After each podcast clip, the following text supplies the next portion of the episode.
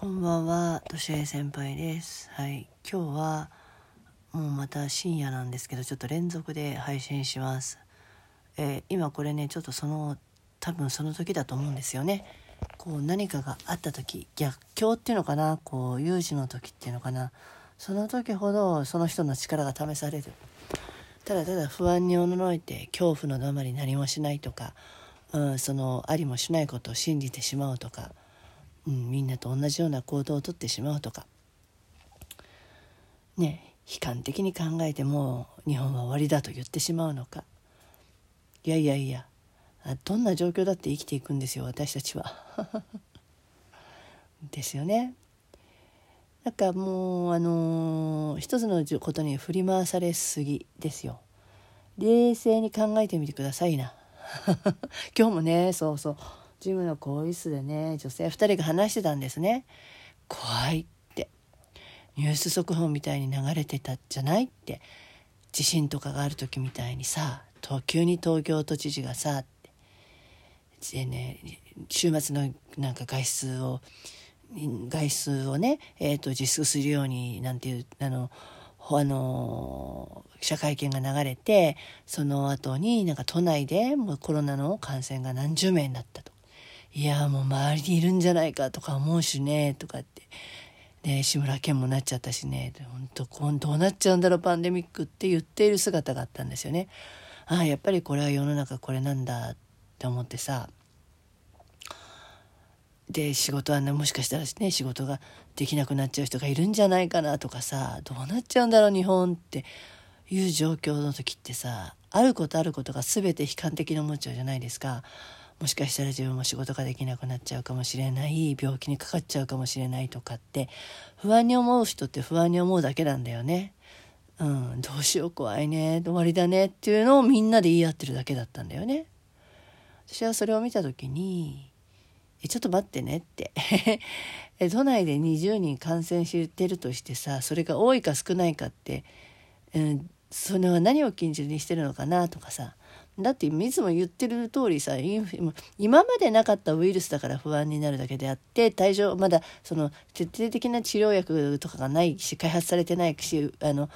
あのワクチンができていないっていうから怖いのは分かるんだけれどもねでもインフルエンザって知ってる？毎年どれくらいになってるかって。30人40人どころの話じゃないよね。学級閉鎖学年閉鎖それこそ学校閉鎖がした時にはもう何百人単位でそのちっちゃな地域でなってるわけで都内にしたら何千人何万人だよねっていう話になるじゃない？でじゃあインフルエンザで死んでない人がいるのかって言ったらインフルエンザで死んでる人ってすごく多いんだよね。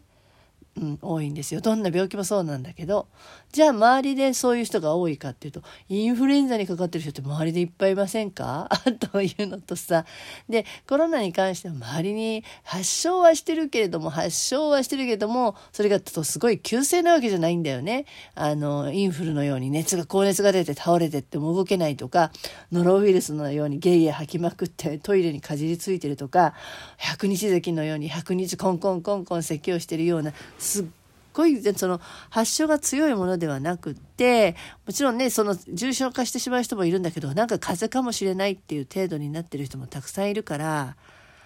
あの病気としてはね怖いか怖くないかっていうその抽象的な感覚であるとちょっと良くないですよね。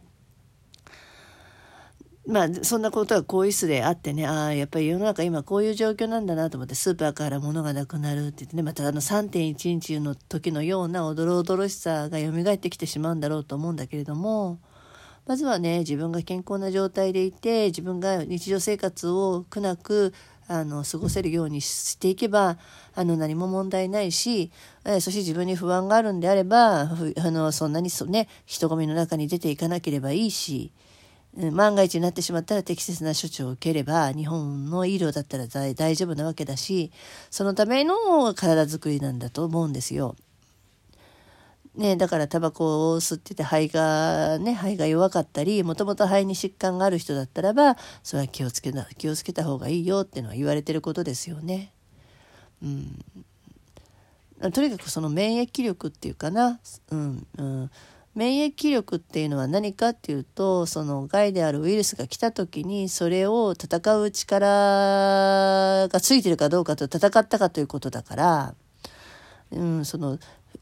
もちろん免疫力が高いということも必要なんだけれども、まあ、そのウイルスが攻撃してきた時に適正に、えーと、その病気と戦って病気に勝った状態であるってことだよね免疫力があるっていうのはねその病気に対して。だからかかってくってこともあるんだと思うんですよね感染して治るっていうのがあるじゃない？うん、だからそれにも負けないような健康な状態を作るってことですよ。ねどんな健康な人でも風邪はひくし病気はする。うん、だけれどもその外敵がね体に入ってきた時にあのそれを殺すことができるような体力であるとか体の状態が健全な状態が必要だよってことですね。まあ、風邪はひいたとしても、その戦ったね、ウイルスと戦った結果が鼻水になったり、咳になったり、発熱するということで防御できる。それが正常な体なわけで、風邪をひいた時にそういう症状が出るのは正常な状態なわけで、うん、風邪をひくから体が弱いってことでもないわけですよね。うん、引きやすいっていう人は、ね、やっぱり何か生活の何かが足りないと思うんですよね。いい食住の中のダ,、まあ、ダイエットとすれば、よからぬダイエットをしているんじゃないかってことだと思うんです。はい。で、えっと、もう一つ今考えてるのは、こうやってね、自宅にいなきゃいけないような時にも、やっぱり、でも健康は考えなきゃいけなくて、食べ物に関してはさっきプロテインだとか、あとは必要な、ね、もの、水だったり米だったり、ある程度の栄養のものがあれば、今日本ではね、食べていけないってことはないから、これね、水道が止まっちゃうとかなと別なんだけど、まあ水は出るでしょうし、ガスはね、家にいれば使えるから、まあ調理ができるんだとしたら、ある程度の食材があればいいと思うんです、普通にね。うん、すごい非常食である必要もないかもしれない。うん。でも何かとやっぱり栄養不足になってしまうからタンパク質はそういう時こそ多めにとってね不安だったりねストレスがかかってる時ってやっぱりタンパク質をいっぱい取ることが大事だと思います。うん、精神力を安定させるのは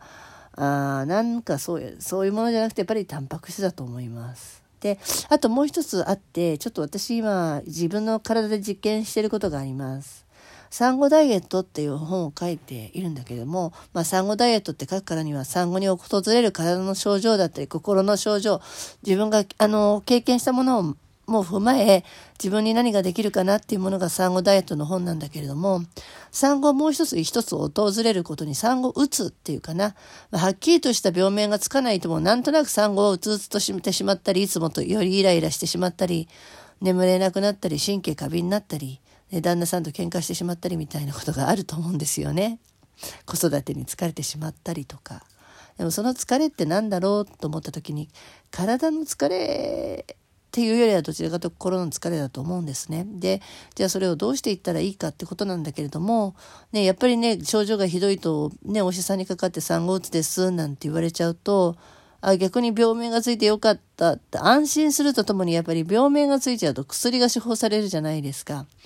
その中に入っている、まあ、睡眠薬だったりね、眠れないから睡眠薬を飲んだりさ、なんかうつ状態だから抗うつ剤が出るみたいなこともあるでしょう。でも、その薬ってが逆に悪さをしてしまってる可能性があるんじゃないかって私は今仮説を持ってて、うん、もちろん眠れない時はね、やっぱり少しでも体を休めるために眠るのはいいんだけれども、でも一旦そういう睡眠薬を使ってしまうとそれに依存をしてしまう可能性があるんだよね。あとは抗うつ剤もそうなんだけれども、もしかしたらその薬が逆にどんどんどんどんなんかそのうつ状態を良くしていってないんじゃないかみたいな、まあ私は感じがしてね。で自分は何で治したかって言ったら前も言ったかと思うんだけどあの毎日毎日歩こう朝に向か日に向かって歩いたんですね。なんか明るいじゃないですか。それから生きていこうとするわけじゃないですか。もちろんなんか辛いですよ。あんまり気分が良くないのに外に出て歩くっていうのは。でもとにかく人間らしい生き方をしようと思ったからなるべく自然に戻したんですよね。ま、そんなうちに走れるようになっちゃってっていう、まあ、自分がそのそういう状態を克服したからこそ言えるんだけども薬を飲んでなった時もあるんだけど全然良くなんないんだよね薬って何のために飲んでるか全然わかんないんだよね。で最初はねそのの飲めば飲むほどなんかあんまりどんどんどんどん良くならないような状況になっちゃってこれはおかしいなって。どっかで客観的にまだまだ自分のことを客観に見れた自分がいたからよかったんですけれどもうんなんかうんその薬を飲むのをやめてねでもでもやっぱり睡眠薬を飲むのやめてって言うとどうしてもやっぱり寝らんない時もあるし人間だから寝らんない時ってあるじゃない、うん、だからそれはそれで受け止めながらも寝れる時間により良い質の高い睡眠がそういう子育て中でも薬を使わなくても健やかにできたらいいなと思うので今ちょっと実験をしてることがあるんですよ。